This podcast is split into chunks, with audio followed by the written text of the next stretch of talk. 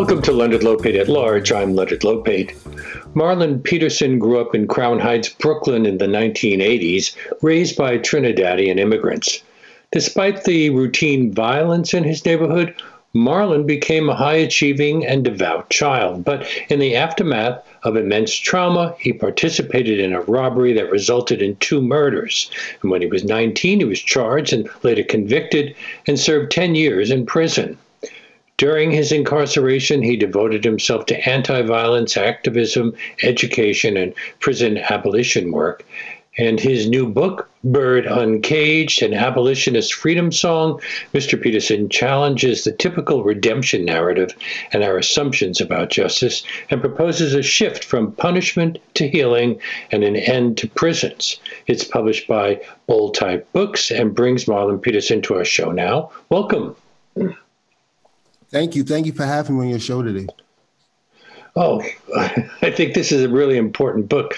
Um, I should also mention that you're the founder of the Precedential Group, spelled P R E C E D E N T I uh, which is a, a, social justice consulting firm, the host of Decarcerated Pro podcast, and and uh, and that Ebony magazine named you one of America's 100 most influential and inspiring leaders in the Black community.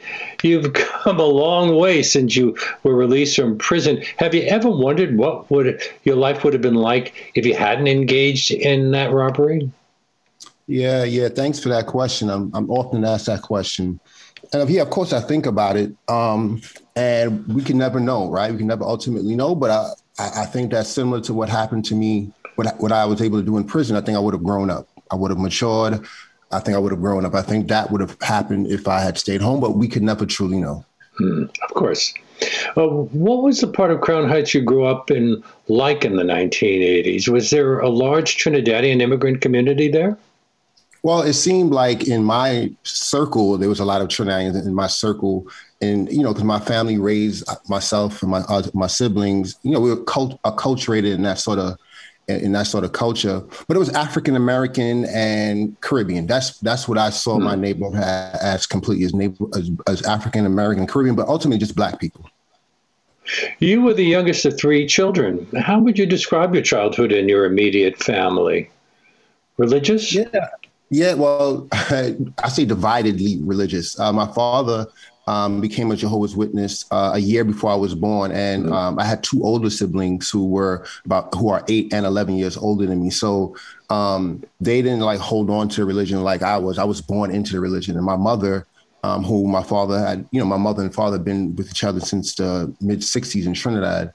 Um, my mother never con- uh, converted to the religion. So, I mean, I grew up very religious. My father and I had a religious bond and and and, and that sort of thing. Um, and in my household, I mean, we, we we it was five of us, and when I became nine, it was six of us in a one bedroom apartment, and mm. you know, and that's how we grew up. And you know, there was never any sort of you know, like when people think about people who are incarcerated, who who who, who went to prison, they think about a broken household and there's drugs and there's violence in the household and all those sort of things, or a single mother house, uh, uh, um, you know, that trope about the single black mother um, that gives a really convenient way of explaining incarceration. Mm-hmm. And my household was none of that. We had both parents, neither parent, there was no violence, drugs, any of those sort of things in our household, but we lived in a community where all those things existed. Right. Um, and so, I mean, you know, so yeah, and, and that was how I was raised. And, and also in, in, in very, in a, in a very sort of like, um, we were very we're a quiet family.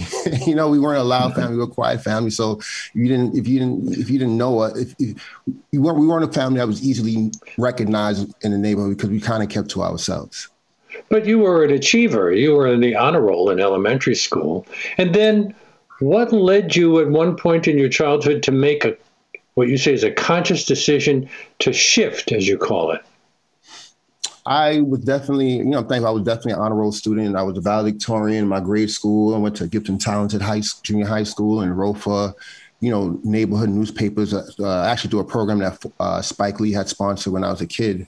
Um, and then, but I grew up in a neighborhood where there's a lot of challenges for a black boy and black girl. So, I mean, everybody was hurting. So part of the way that hurt showed off was people hurt me. So I was robbed several times um, by, you know, whether be in school or in my neighborhood, jumped, But then, you know, when I was 14, when I was uh, a freshman in high school, um, I was actually, you know, I write about this in the book, but I was raped at gunpoint.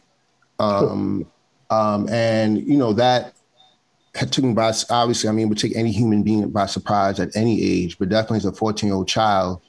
Um, I didn't know how to react to it. I didn't have the words. I didn't know uh, how to articulate what happened. I thought I was, I should have been tougher. I should have been strong. I should have been able to fight him off um, all those things. And then, you know, in the book, I speak about cages, and then, and there was a cage of like homophobia that also was also conditioned to sort of uh, mm. believe in and so I also didn't tell anybody about it because I was in my mind. If I told somebody that a guy did this to me, that people would look at me in a certain way. They would think I was gay, and I and and and that that other cage of homophobia prevented me from even telling anybody about it. So I didn't tell anybody about that until I was in prison. Actually, told my father about it. But you know that just that that that event that happened when I was 14 it, it completely changed how I wanted to interact in the world, right? I mean, I saw myself as somebody who was being preyed upon by people um, outside of my household.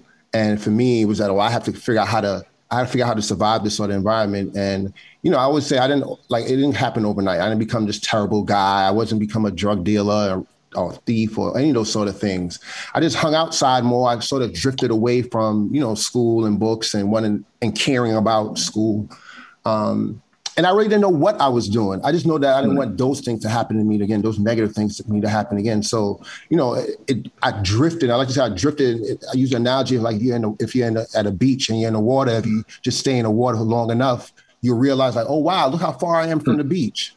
Right. And it just sort of happened that way by so by the time I was 18, I, you know, I was shot by a friend. A friend shot me by, actually by mistake, but I was shot and by 19, I was facing a life sentence.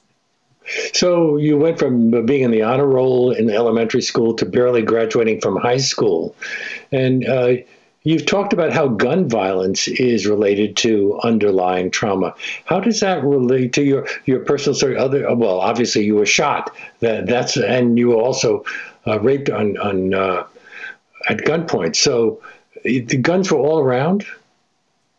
I mean, once you walked out of your apartment, guns were available, right? And that's still today, right? Guns were easily available. You know, the, the, the first time I think I ever purchased a gun with a friend, we bought it from a local corner store, a bodega, right? It wasn't hard. It wasn't difficult. We didn't have to call a million people. You just had to ask somebody and tell you, go here, and then you get it. Um, all you just needed was a capital for it. Um, and it made sense, right? There are more guns than there are people in this country. So it made sense that guns are easy to get no matter where you want to get them and how old you are, right? And you know, to think about it is that like um, I often talk about a young person in a program I used to run some years ago had gave the analogy that guns are like sneakers. You know, you just got to decide which kind you want, right? And he, you know, he said this to me just maybe when I ran a program here in, in Brooklyn, actually just a program that sort of uh, had young people organizing around that same bodega, bodega where I bought a gun. But I mean, it made sense to me. He said this in, in, in, you know, maybe around 2013, 2012, this young boy said this to me. And I could look back into 1997, 96, 95, 90, you know, it, yeah, it, it just mattered which, one you wanted. It was easily available. And when you have people who are in this sort of concentrated uh, traumatic environment, um, the, the, the option to try to, the option for weapons and weaponry and violence, they're very, you know, it's, it's, it's very, it's very accessible right? It's very accessible. And then you also have state violence. You know, I mean, this, the violence that that we saw growing up, or people see now, even right today. We think about Daunte Wright in, in, in Minnesota. Like these things are all interacting with young people on a daily basis, and it did with me when I was a kid. It was at the time of stop and frisk. Did were you stopped a lot by the cops? Yeah, I mean, it was. You know, it's funny when you asked that question um, because it's not until when, you know, during the Bloomberg administration, when it became a huge advocacy against stop and mm. frisk, did I realize that it was that something was wrong about that. I thought that was just how it is. I thought that police harassing you and stopping you was just what that's that's the way police are. That's the way neighborhoods are, right? I didn't, I wasn't aware that that was that they were that that was an injustice. So yeah, the first time I ever was stopped, I was uh, maybe about 15 with my nephew who was nine years, eight years younger than me. And we were coming off a bus uh, from a bus uh, from a, a, music practice. And uh, in the summertime with short pants and t-shirts on and we caught up a bus to go to go home. Right, the bus stopped at the corner of our, our building, our apartment building, and uh, I'll never forget. And my nephew, who's now you know much older, but he remembers it to that day too, where you know, a, a um, unmarked car of detectives, white detectives, pulled us over as we were walking towards our apartment, and um, asked me to come up with my nephew at the time. Said, "You have weapons or drugs on you? Uh, weapons or drugs on you?" And, and, I remember my response was like, "How could I? Look, we don't we have shorts on. I'm with a little child. Like, how could I have weapons or drugs on us?" And I remember they didn't actually stop. They didn't frisk us, but they stopped us, right? And to understand that stop and frisk is two components right? Mm-hmm. And then they asked us where we lived, and we pointed to the building. They said, "Well, let me make sure you go in the building." They followed us until we walked into our building. I was, I'm a, I'm a minor, and he's a child, you know. Well, did and, you, know, see it in racial terms at the time? At that time, I did because I was aware of other things that were happening in like police violence, particularly. Like there was a, you know, the the, you know, I was aware of like Rodney King, right? I was aware mm-hmm. of um, like Abner Louima, that you know the the, the Haitian mm-hmm. who was harmed by police. So I was aware of it, in, and I grew up in a neighborhood where police violence. At least, let me say this: I think because even though I, I, never saw a police act, a police officer at that point in time in my life, never saw a police officer actually hit somebody, hurt, harm somebody, shoot someone. We we were aware that police could do it and all police we saw police as white people. I didn't see i didn't see a lot of black police anyway. So it just seemed like i definitely saw it in racialized terms i mean i was a teenager and by the and as a black person growing up in a neighborhood like mine in crown heights you you you quickly begin to understand the the, the racialization of your of your like your interactions with society every day. It's not you don't have to go to school to figure that out so did that lead to you acting out? You you were arrested for jumping a, a subway turnstile. Had you been doing that a lot? Yeah, I mean jumping. Yeah, so jumping. I had hopped a turnstile as a kid, um, and I was arrested once to save money, or just because that's what you did. It was. It was. It was fun. It was. You know, to me, mm-hmm. it was mm. fun. It was. It wasn't anything that. I mean, I didn't have money either, but it wasn't because I didn't have money. It was things that kids did. Right? Kids were playing around being kids. Um, and you know, my eyes, I wasn't hurting anybody. I'm just hopping over the turnstile. Um, so, what was the outcome of that arrest? Um, I spent a day in jail.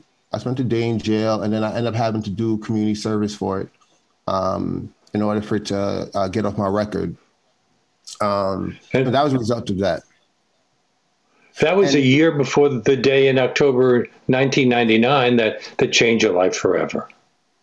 Yeah, that happened in 1998 when I was uh, arrested mm. for the um, turnstile jumping, and then um, and that's that that.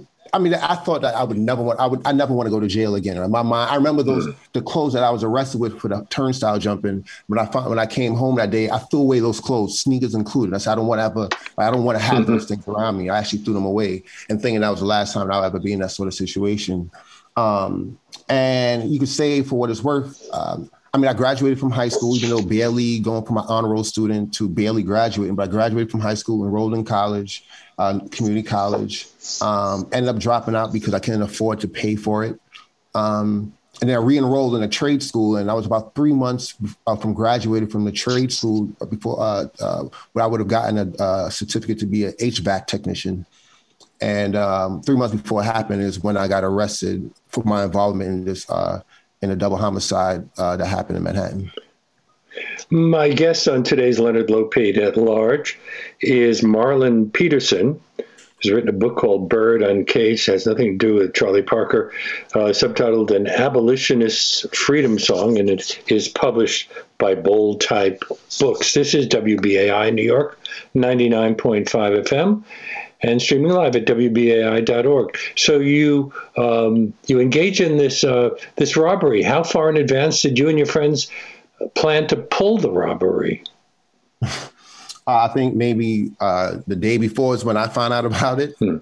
um, and you were to be the lookout.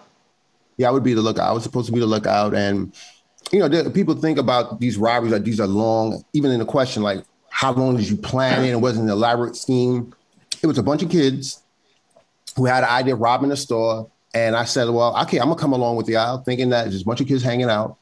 Uh, obviously, I knew a robbery was gonna happen. and I knew that weapons, I knew that you know people I was with had guns, but in my mind, nobody was actually to use guns, right? I had never been around, you know, that wasn't the sort of. I knew people who use guns, but the people I was with that particular day, I was like, I didn't put them in that category who would actually use a gun. And matter of fact, once again, that guns weren't some. Knowing somebody who had a gun wasn't some extraordinary like learning, right? Somebody had a gun, somebody had a gun. That was just normal. Just like as I said earlier, you know, guns were like sneakers. So I'm drawing out, I'm painting that picture because I want people to understand that how easy it is to be involved in certain things when you're in certain when you're in certain communities, right? And well, you uh, weren't armed, but where were you when the four people were shot? Two of them go dying eventually. Yeah, yeah. I was across the street. I was in another store. And we I always say I don't know what my job as a lookout what's supposed to be really. I always say that, but I was across the street when it happened, and um, you know, I walked in the store and uh, this is in Lower Manhattan, and within a couple of seconds of me being inside this other store, gunshots ring out across the street. Mm. And I'm just as surprised as everybody else. Like, what's happened? I mean, I I knew they had guns, but in my mind, like, you know, I didn't, I just it didn't, it didn't, it didn't compute. And then, um, you know, I ended up going home with everybody. There was a it was huge mayhem because people were running all over the, the, on that street in Manhattan that day, that evening, that five six o'clock in the evening, and um, I went home and then I ended up turning on the TV and saw that. Mm. that that's when I learned what actually happened.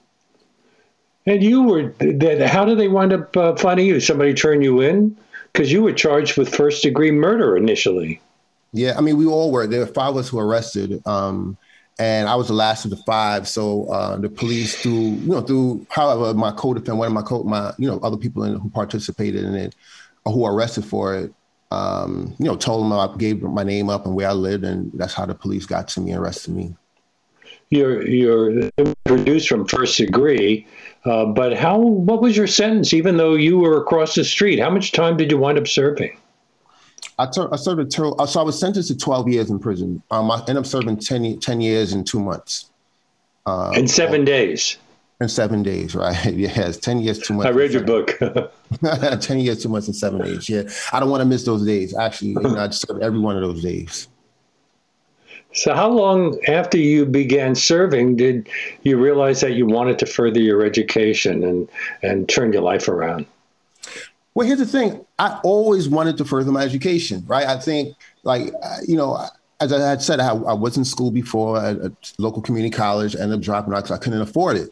And then I re-enrolled on my own volition into a trade school, right? So I wanted a career.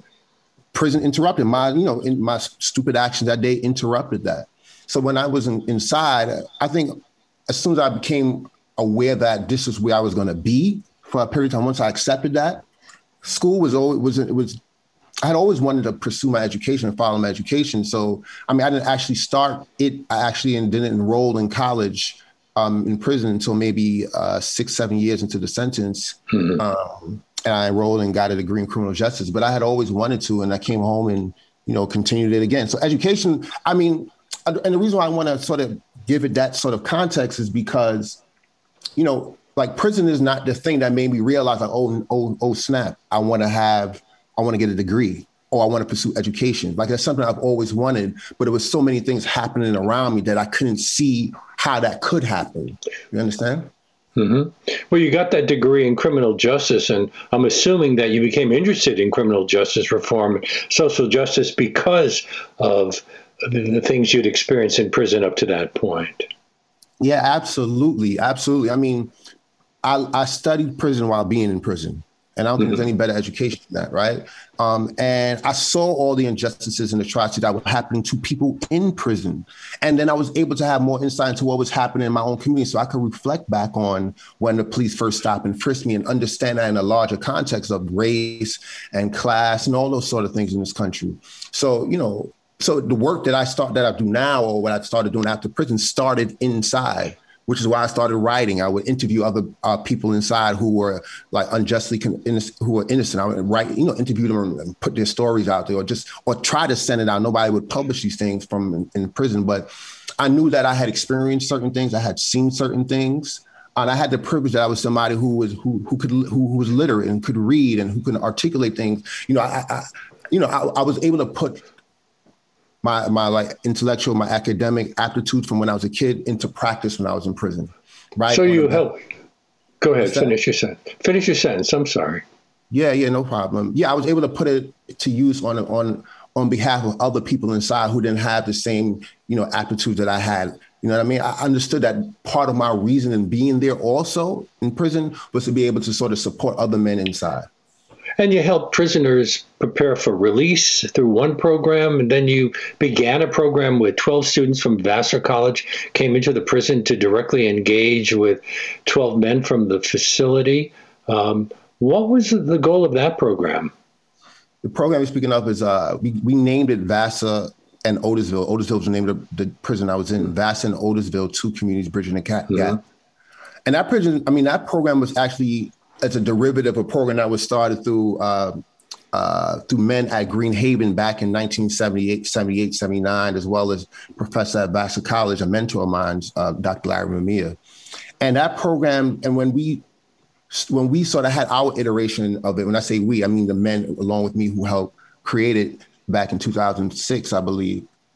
Our idea was this: we had we had access to vast students, to these students who are who you know undergraduate students, white, affluential, but who cared, and we had men inside who weren't from that sort of ilk, but who also cared, and we wanted to use that opportunity to bring these two groups of people together to sort of speak about and investigate and interrogate law, other social justice issues. So we would have conversations, debates, dialogues from everything from affirmative action to uh, uh, to single sex uh, to same sex marriages to to uh, you know we wanted mm-hmm. to use the prison space as an opportunity to speak to the possibilities of people coming together you know on a peer led level you know one of the things that we were also intentional about doing was to make sure that you know, because of the privilege of these students from Vassar College being, you know, because of their identity is, you know, white and affluent, mainly mostly affluential, their their their their presence can sometimes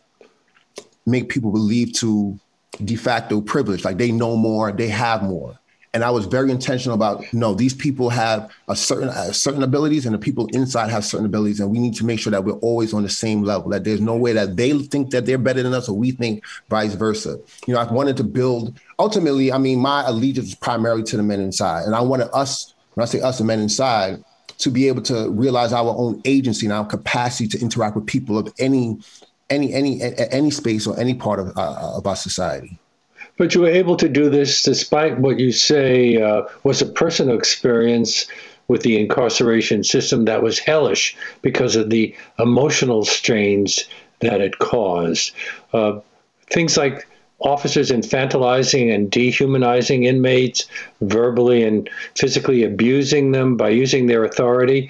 Uh, did any of that ever happen to you, or did you just worry that it might? Oh no, it always happened. It, it was it was it happened all the time, particularly running those programs. I think officers messed with me more or infantilized me more, or at least attempted to more when I was involved with programming than prior. Because the first half of my time inside, I didn't really get involved with much, right? I was sort of just trying to understand how that place worked.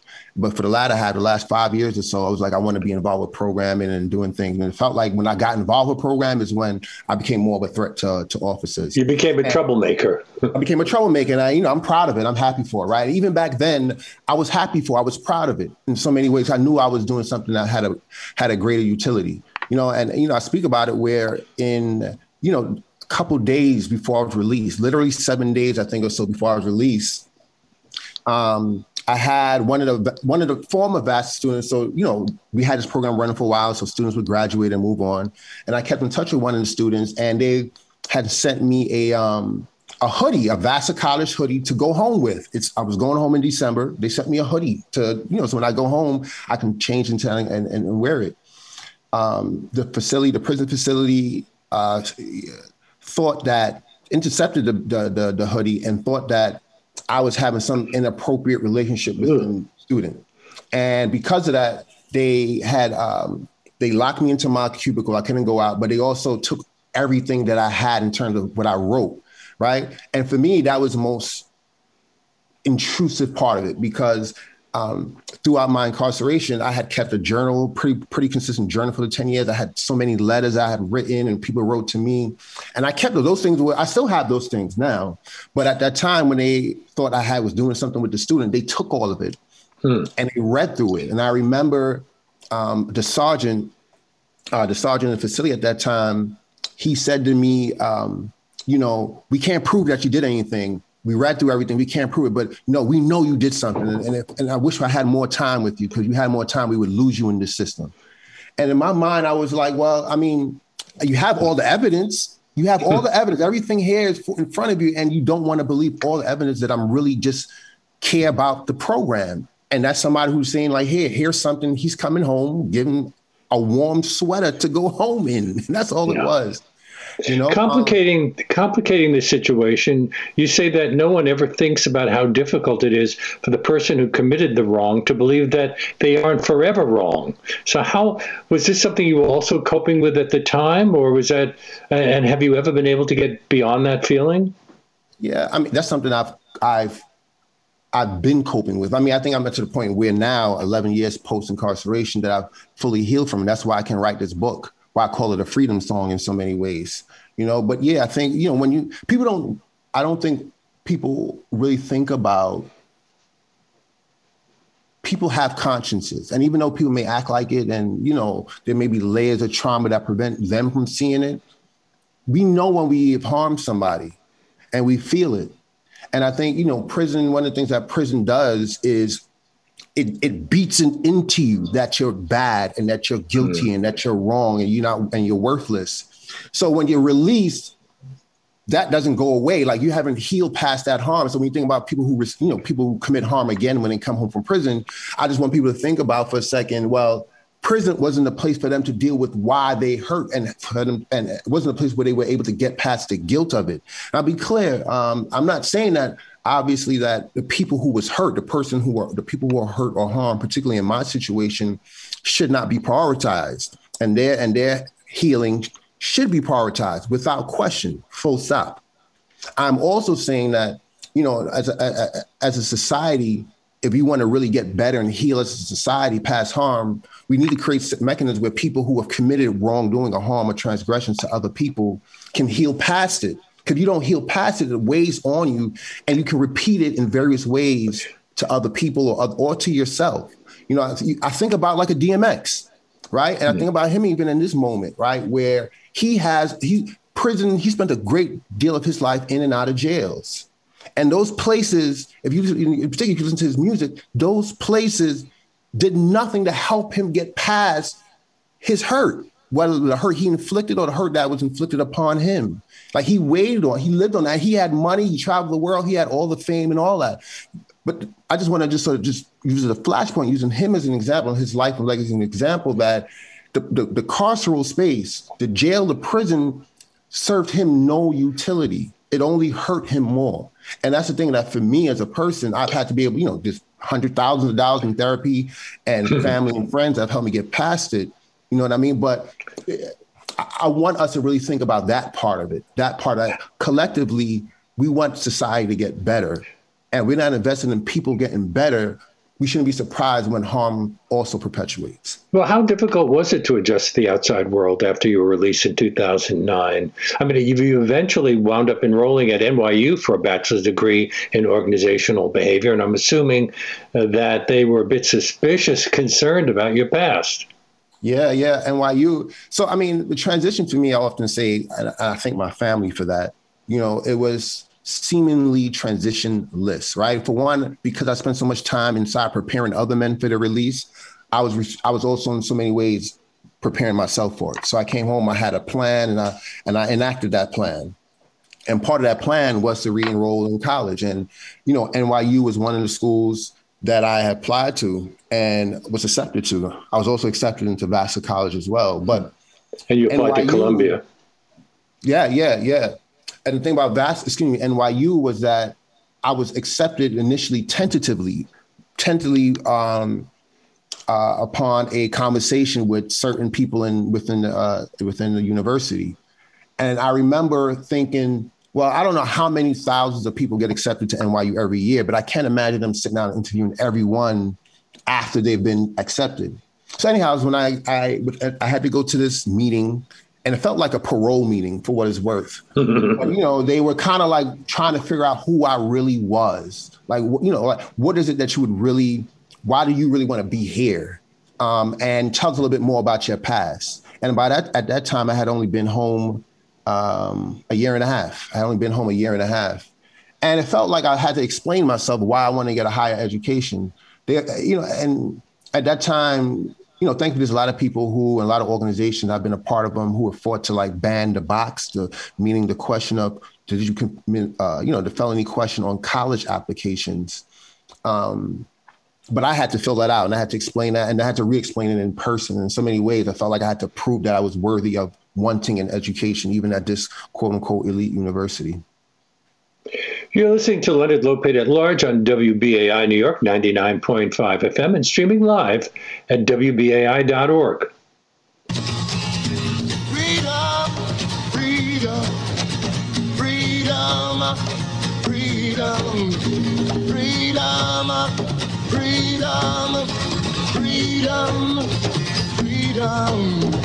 Sometimes before I get back to my conversation with Marlon Peterson, I need to ask you to consider becoming a member of WBAI. We're asking all of our listeners to go online to give to WBAI.org or to call 212 209 2950 to help keep this show coming to you throughout the week. Again, the number 212 209 2950 or go online to give to WBAI.org. And one great way to support WBAI throughout the year while spreading out your financial commitments so that it's only a small amount taken out of your credit card or your bank account each month is to become a sustaining member of the station, what we call a BAI buddy. And I'm happy to announce that anyone who signs up to become a BAI buddy in the name of Leonard Lopate at large right now will receive a free copy of the book that we are discussing, Bird Uncaged, an abolitionist freedom song by my guest, Marlon Peterson. But no matter what level you're able to show your support for this show and this historic station that brings it to you weekdays from 1 to 2 p.m., it all helps. So why not take a stand by keeping this 100% independent listeners funded community radio station alive on the New York City dial. At WBAI, we don't take funding grants or corporate underwriting of any kind. There are no ads, and no one tells us what kind of show we should or, or can't do. And that's what's truly independent media really means. But uh, and if you like the sound of that, why not help us keep it going? But please don't forget to make that contribution in the name of Leonard Lopate at large. To everyone who's already contributed to the station, thank you so much. And now I'm returning to my guest, Marlon Peterson, whose book, Bird Uncaged, an abolitionist freedom song, is published by Bold Type Books. Uh, what do you mean by, uh, what does it mean to be a prison abolitionist? I think that we don't want prisons to exist. That's the simplest way to say it. We don't want prisons to exist. And we also don't want the need for prisons to exist. That's the second part but I think people often leave out. Um, and you know, this is the legacy of a lot of people who've been speaking about this for for generations. In terms of we don't want these things. Um, prisons don't make us better. Prison society doesn't doesn't uh, retribution, which prison successfully does. It successfully administers retribution but we also know that retribution alone doesn't make a society better. So when I say a prison abolition, excuse me, an abolitionist freedom song, I'm also speaking about the possibilities. One of the things that prison did, my experience in prison did for me, was to see the poss- you know, the, po- the, the tremendous possibilities of people who have had an enormous and tremendous amount of trauma and pain. I've seen people do things, accomplish things despite it all, and despite prison, right? And I understand that like that there were the interventions that they had gotten or the interventions that I had gotten, um, particularly the criminal justice intervention, is not what got us on track to being better people. Right. When I speak about, you know, I go back to the trauma that I had as a young person that I write about in a book. That there were other interventions that could have happened. Now, of course, I didn't have to. I didn't articulate or tell people anything about what had happened to me when I was a kid. I didn't tell anyone until I was an adult. But what I am saying is that like the things that happened to me as a child could have been I could have had proper interventions at that time. If if teachers in my schools had spoken to me in a different way or got me support that I needed when when they knew somebody had hurt me or beat me, um, if I got d- different type of support then, it's quite as a pretty good chance that I wouldn't have gotten going on to the path that I went to. We can't know for sure. Like I always say, we can never know 100 percent sure, but it's a it's a it's a strong possibility. So when I speak about you know when I, when, when I speak about it, when the community people speak about abolition um, as a way to move forward, as a way for freedom, particularly around Black and Brown folks, we're speaking about different ways of creating different types of interventions to prevent us from needing the jail and prison right? That's the part I think critics of abolition often forget. We're not saying that just close jails down and ta-da, the date that is the end. We're saying that we want jails to close, prisons to close. We're also saying the same thing about policing as well. But we're also saying that we know we can create communities where we don't need those type of militaristic, harmful, traumatizing institutions. You argue that without abolition as a destination, prison reform is a dishonest attempt at improving the human condition. So, how would it work? And uh, what would we do with people who commit violent crimes like murder and rape? Shouldn't they be locked away? Here's the thing, right? We go always to the most extreme, right? Most people in prison are not in prison for murder and rape. That's the first thing I want to say. the majority of the 2 million people in Americans' prisons and jails are not there for murder and rape, right? So we go to the most extreme oftentimes to sort of to sort of like knock down why this idea seems implausible. And what I'm saying is that first of all, we can look at all the other types of things, all other crimes that people are that prison is set up for. And we can look at all those things and see like, wow, there's so many ways we can not, we can prevent people from being in this place. I'll just look at the most recent one. Think about marijuana conviction. 10 years ago, 15 years ago, marijuana can people going to jail for marijuana was conditionally correct. Like we thought that made sense. Yeah, you should go to jail for because you shouldn't have drugs. Weed was a drug, marijuana was a drug, and it made sense that we filled up many jails and prisons with that thing. Now suddenly, you know, particularly here in New York and different parts of the country, it is now becoming legalized, and somehow we realize that oh wow, we didn't need to have people in those places for that thing. What I'm saying is that there's so many other things that people should not be in jail for. Let's tackle those things first. We'll get to the murder and the rape. We can get to that, right? But let's get to all these other things. So the majority of prison, people in prison are not there for that. When we start with the when we start with the most extreme, we're preventing us from really under, realizing the possibilities because you can't see past the extreme, right? I wanted to see past the extreme, even in my case, right? I think about my situation. What what convicted me was felony murder right? I didn't commit, I didn't actually rob somebody myself. I actually didn't, you know, I didn't go in the store, I didn't shoot anyone, I didn't do those things. And while I'm not absolving myself for my participation, my conscious participation in that act, I'm saying that initially I was facing the death penalty in America, in New York. At the time, New York, Pataki was the governor. At the time, we still had the, go- the death penalty on on on the books. And, and it's still a de- it's still on the books in many states. In many states. So a felony murder, and there are many people who are just like in my situation, who, in my case, are serving life sentences or who have been executed for their role as being a lookout, right? And I, mm-hmm. once again, I, in life, here's the thing, Leonard. In life, you, you you get to make your choices, but you don't get to choose your consequences. And I understand that, and I apply that to myself. But I also understand that these consequences that we have by no means uh, are balanced out, particularly for certain groups of people in our country, particularly for Black and Brown people. Huge swaths of people are in prison because they were with somebody who did a thing. If that same rule is applied to the Capitol riots, I think our president should be in jail, right? But it only it doesn't apply. It only applies in certain people because of uh, for many reasons that we, we can also enumerate. But you know, so, so how should you have been punished for what you did? I mean, I realize that you probably were punished a lot more than you should have because you were across the street, even though uh, you knew that there was going to be a robbery. Uh, but how should you have been punished, and how should the the uh, the other guys involved in the crime, which led to four people being shot and two dying, how should they have been punished? I'll stay away from answering the question in terms of like how I should have been punished and the reason why I'm going to say that because, as I said just now, you know, life you get to choose your choices, but you don't get to make choose your consequences. And I understand that there are people who are alive today who are who are who are still associated who have been victimized, traumatized by that crime, who are survivors of it, or survivors of the family of the people who were harmed, that would say, "How dare you?" Hmm. Say what you should have gotten. So I'll stay away from that. Or I'll stay from saying what I should have gotten. I got what I got, and I accepted that, and I rate, and I accepted that my responsibility for that role. What I am saying though, and, and, and I'm saying that because like there's laws in the books that say this is what should happen to somebody like me.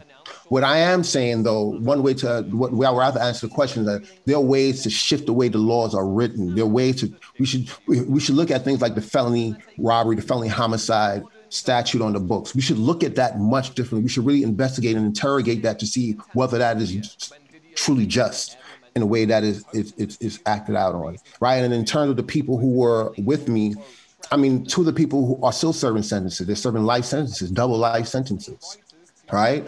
Um, and I don't know their stories. I think, you know, in speaking about this, like I don't know we except for one of the people who was in the uh who was arrested with me. I don't know the other people like that. We met two of them I met the night before. We were just hanging out and they were like, oh, let's go do this with each other, right? I don't know their stories. I don't know what they deserve or don't deserve, right? But I, I can tell you this much. I don't believe anybody deserves to deserve deserve to die in a prison. I don't believe that, and and I don't, and I, am not saying anybody. I mean that universally. I don't mean I don't think anybody deserves to die in a jail or a prison. So should they be on permanent parole? permanent parole is a setup. I think you know, permanent parole is a hard way to live, right? Um, right? Permanent, well, they have to be punished in some way. Yeah, yeah, yeah. And, and here's the thing: why does punishment have to be permanent? Right? You know, maybe there is some level of parole that they deserve. It may be 10 years, 15 years, 25 years. I don't know. But why does it have to be permanent? Meaning, why? Because they were also young. They were also like 20, I think, at the time. So why should they permanently be punished for something they did at, when they were 20. I know the converse to that argument is well, the people who were who are permanently gone or the families have to permanently deal with that trauma. Yes, that's absolutely correct, and I understand it. And that's that's where you know we have to sort of be able to bring these communities together: the people who are harmed and the people who are hurt, right? Because I think that having we need to have people in dialogue with each other you know, one of the things that I, I don't lay it out specifically in the book in terms of uh, notions of transformative justice or restorative justice. I don't. This book is not about laying that out. I think people want to lay it out. You can look at somebody like a Mariame Kaba who lays that out very well um, in her in her most recent book, but also all her work. But there are other means that we can sort of interrogate to look at to see, you know, how can somebody else be held accountable? Because here's the thing: being held accountable and being punished are not one and the same we conflate it because that's it just it seems that way. Prison conflates accountability with punishment. I'm saying that we need to first distract, we need to separate the two. And we can then we can sort of in a very caring and a very intentional way look at what accountability accountability accountability looks like in a way that is not furthering damage. Because that's what we want. We don't want to further damage. Right? I think about the young man, there's a in Brooklyn uh, just last week and this uh, uh, uh, gentleman had uh, was a homicide, suicide, I forget what they call it. He killed his his girlfriend or wife and two children, and then himself. One of the girls who were killed is a part of a program that I'm on the board of, New Yorkers Against Gun Violence. And he had served several, uh, at least two different stints in prison. Now, I don't know his story. I don't know his background emotionally and all those sort of things. What I am saying is, though, he had a certain intervention that he had a criminal justice intervention and those criminal justice intervention did not prevent him from doing such an egregious act where he took the lives of two people and three people, including himself. Right? Should he be given psychiatric treatment instead? Maybe. I mean, maybe. Maybe. I mean, I'm not a clinician, I'm not a mental health practitioner, but maybe. I'm saying there are other options on the table. We don't we don't think that there are other options. Right? Prison is the only option we have. And if you do choose prison as the only option, well, you're going to get a lot of people in prison, right? It's just like when I think about how available guns were when I was a kid or how available they are now. Well, if guns are the option, I'm going to choose that option. Right? And we keep choosing prison. We choose one option. And the thing about it is, we also know I'm not saying anything new to your audience. We know prison's harm. We know prison's hurt. We always know. We all laugh at the jokes. You know, don't drop the soap when you go there. Like we may laugh and joke about that, but we know people get harmed there. We know that, but we sort of it's almost like a cognitive dissonance. We're like, well, oh well, it ain't me, so let it be. My guest on today's Leonard Lopate at Large is Marlon Peterson, who's written a book called Bird Uncaged, an abolitionist's freedom song. This is WBAI New York 99.5 FM and streaming live at WBAI.org. We don't have a heck of a lot more time left, but I want to cover a number of things. What impact do you think COVID 19, which has disproportionately affected low income communities of color, uh, has had uh, on, uh, on the black community? Uh, and uh, do you think that it, well, we do know that COVID 19 uh, prisons have been hit hard by the pandemic. So, is that something we should be really concerned about, or should we be more concerned about uh, the murders by police of, of George Floyd, Breonna Taylor, and others in the African American community? Yeah, we need, we need to be concerned about all of the above. I don't think it's either or, they're all also related what COVID 19 was uncover, or even not say uncover, it illuminated many of the, the disparities in the black and brown community when it comes to health, right? And uh, or public health, right? And you know, gun violence for one thing is a public health issue is, is one of the public health issues as well as you know President Biden just uh, made in statements last week. I don't think we need to separate the two. I think they're all connected. Um, what, what, happens? There was a. I had a mentor of mine. Actually, he had a show on this on this on this very station, WBAI, Eddie Ellis, mm-hmm. and would say uh, there are no prison problems, there are only community problems. And in it, of course, he wasn't saying that, you know, there aren't things that aren't nuanced specific to the carceral place, to, to prisons and jails in itself. But he, what he was saying ultimately was that the problems that we see inside of jails and prisons, where there's a concentrated environment of concentrated harm, it's just mirroring what's happening outside that's already happening here. We're only just bringing it, it into a certain place where we feel we can control it more, but it's happening out here. So when we think about what's happening in COVID 19 or, or, regard, or what's happened uh, over the last year, particularly around the uptick in violence, right? That was you know one of the biggest parts of the news last year where there's uptick in violence in certain cities. To me, it didn't surprise me. You know, young people are experiencing the trauma associated with COVID 19 too. They may not be the ones dying, but they're seeing their aunts, uncles, grandparents, parents getting sick, dying, doing all these hours at the hospital. They, they don't have as much money in the home that they may have had before. They're cooped up in a household that's already cramped. Like there's other, you know, there's other health issues that's already happening that, that they that are now being illuminated because of COVID 19. So it makes sense to me that there has been an uptick in violence, right? And then when we think about the violence, the police, the most recent. I don't even know how to say this anymore, right? But we see the most the most recent news of police violence. Young people take that on too, right? The people who we who the, the people who who feed the prisons of Moses, people who are young adults, they feel they they see that too. I think we think that well, you know, they they're not paying attention to it. No, they may not, but they may not be reading all the books that we're reading or listening to all the podcasts that we may listen to or listen to the Leonard Lopate show, right? But they are keenly aware because I was a kid who was keenly aware that, oh wow, the police could do that to me too. And no hmm. matter what, the police see me as a crook. They already see me. I gave you an example when I was a child with my nephew who was eight. Oh, they already see me as a crook already. So it doesn't matter if I do something that proves them right in the first place, right? And I might not seem like the best type of logic, but it is it, it's it's the air that we breathe. Like all of it is connected. And we think about all the violence that's happened in this country, even in the first four months of this year, from the Capitol riots to now Dante Wright in Minneapolis. Like we think about all these things. These things are happening to us, black and brown people. Daunte. That was yesterday. The the murder of the police killing in in Minneapolis uh, yesterday that you're talking about. Yeah, uh, they yeah. continue. There seems to be at least one a week. Um, you argue that it's important to understand the crimes committed by people of color through a political lens. Absolutely. But uh, but aren't there also um, uh, disparities. Uh, American prison populations have long been characterized by racial and ethnic disparities. Um, and I, and I think that it also follows uh, in when when uh, there's a, a, matters of probation, parole, jail, and and uh, and sentencing. Yeah, I mean, it's is that too complicated a question? I'm sorry. No, no, it's always it's absolutely not too complicated a question. And I, uh, yes, absolutely, we should see these things through a political lens.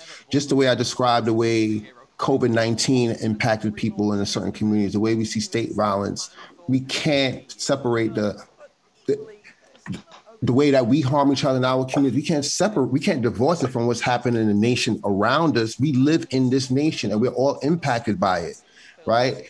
I think when we don't look at it through a political lens or through political analysis, we're doing a disservice and we're sort of depriving people in our communities, black and brown communities, of like a full biography you know, I don't want to separate that. When we have people who do mass shootings, particularly when white men do mass shootings, we give them a biography. We may not like them, we may hate them, but we give them a biography. We tell you why it happened to them. Right. We, we say that, well, you know, we go even deeper and we say, well, you know, people from these sort of rural communities or what have you, they feel like they're left out. They feel like they're not being heard. We automatically give them a political analysis. We afford them full biography. But when it happens in Chicago, or Inglewood, or Crown Heights, or wherever it happens at, when it's a black or brown neighborhood, you say it's just gang violence. No, there's also another violence. political. I'm sorry. There's another political aspect to it. Uh, some politicians uh, say that Black Lives Matter protests are comparable to what happened in the, the Capitol building on January 6th. Hmm. Hmm. Yeah, yeah. Black people would never storm the Capitol like that without weighing our, without understanding that our lives would be taken away. Right? It's not the same thing. And I think anybody that does that is obtuse and they're also, I would say, somewhat racist or just very ahistorical. Right? There's no way you compare the two. What black people, black people are responding to every day, whether it be microaggressions or police killings. What what these folks were doing at the Capitol, they were one, they were they were performing a coup. They felt so free in this nation that they could perform a coup, right? They can act it out. They can do this with with with with dra- they could dramatize this in a way that they knew that they wouldn't be harmed. Yes, one of them was killed. I understand that, but for the most part, even what happened with the, the Senate after and the Senate sort of deciding to to have a not guilty on impeachment with Trump, that was a perfect example of why we could not compare what happened to Black Lives Matter or what Black Lives Matter, or just Black people uprising and asserting their voice. We can't com- we can't conflate that with, with white folks doing on a Capitol building. I think that's wrong. Ahistorical. They have the government backing.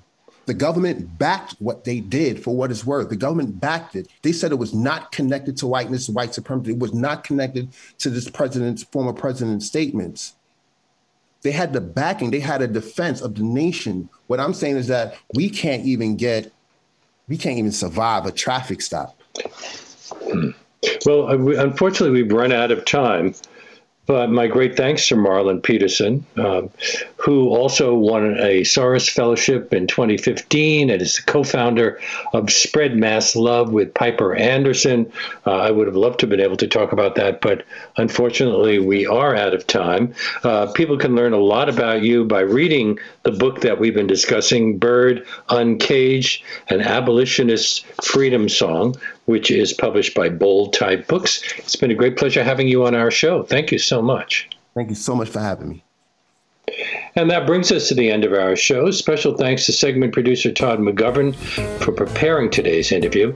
If you're just discovering this program and would like to hear more about one hour deep dive interviews, you can access past shows streaming on demand at WBAI.org. We're also available on iTunes, Spotify, or anywhere else that you get your podcasts. And if you get your podcasts on iTunes, we would love it if you'd leave a review or rating, which is a great way to encourage others to discover our program. If you'd like to send me a question, a comment, or just want to say hello, my email address is leonardlopate at wbai.org, spelled L O P A T E. A couple of listeners have misspelled it. Before I sign off, I'd like to ask you one last time for your for you to support WBAI. If you value the kind of informative, in-depth interviews we bring you on the show, please go right now to give2wbai.org or call 516-620-3602 to ensure that this show can continue coming to you. And as I mentioned at the half, a great way to support WBAI without having to lay out a lot of money at one time is to become a BAI buddy. They're listeners who contribute $10 or more each month to keep the station running and to show their support for what we do on this show. And anyone who becomes a BAI buddy in the name of Leonard Lopate at Large during today's show, that means very soon, um, will receive a free copy of the book we've been discussing, Bird Uncaged, an abolitionist freedom song by my guest Marlon Peterson. But please be sure to make that tax deductible contribution in the name of Leonard Lopate uh, at large. And, and thanks. Again, the number is 212-209-2950 go online to give to WBAI.org.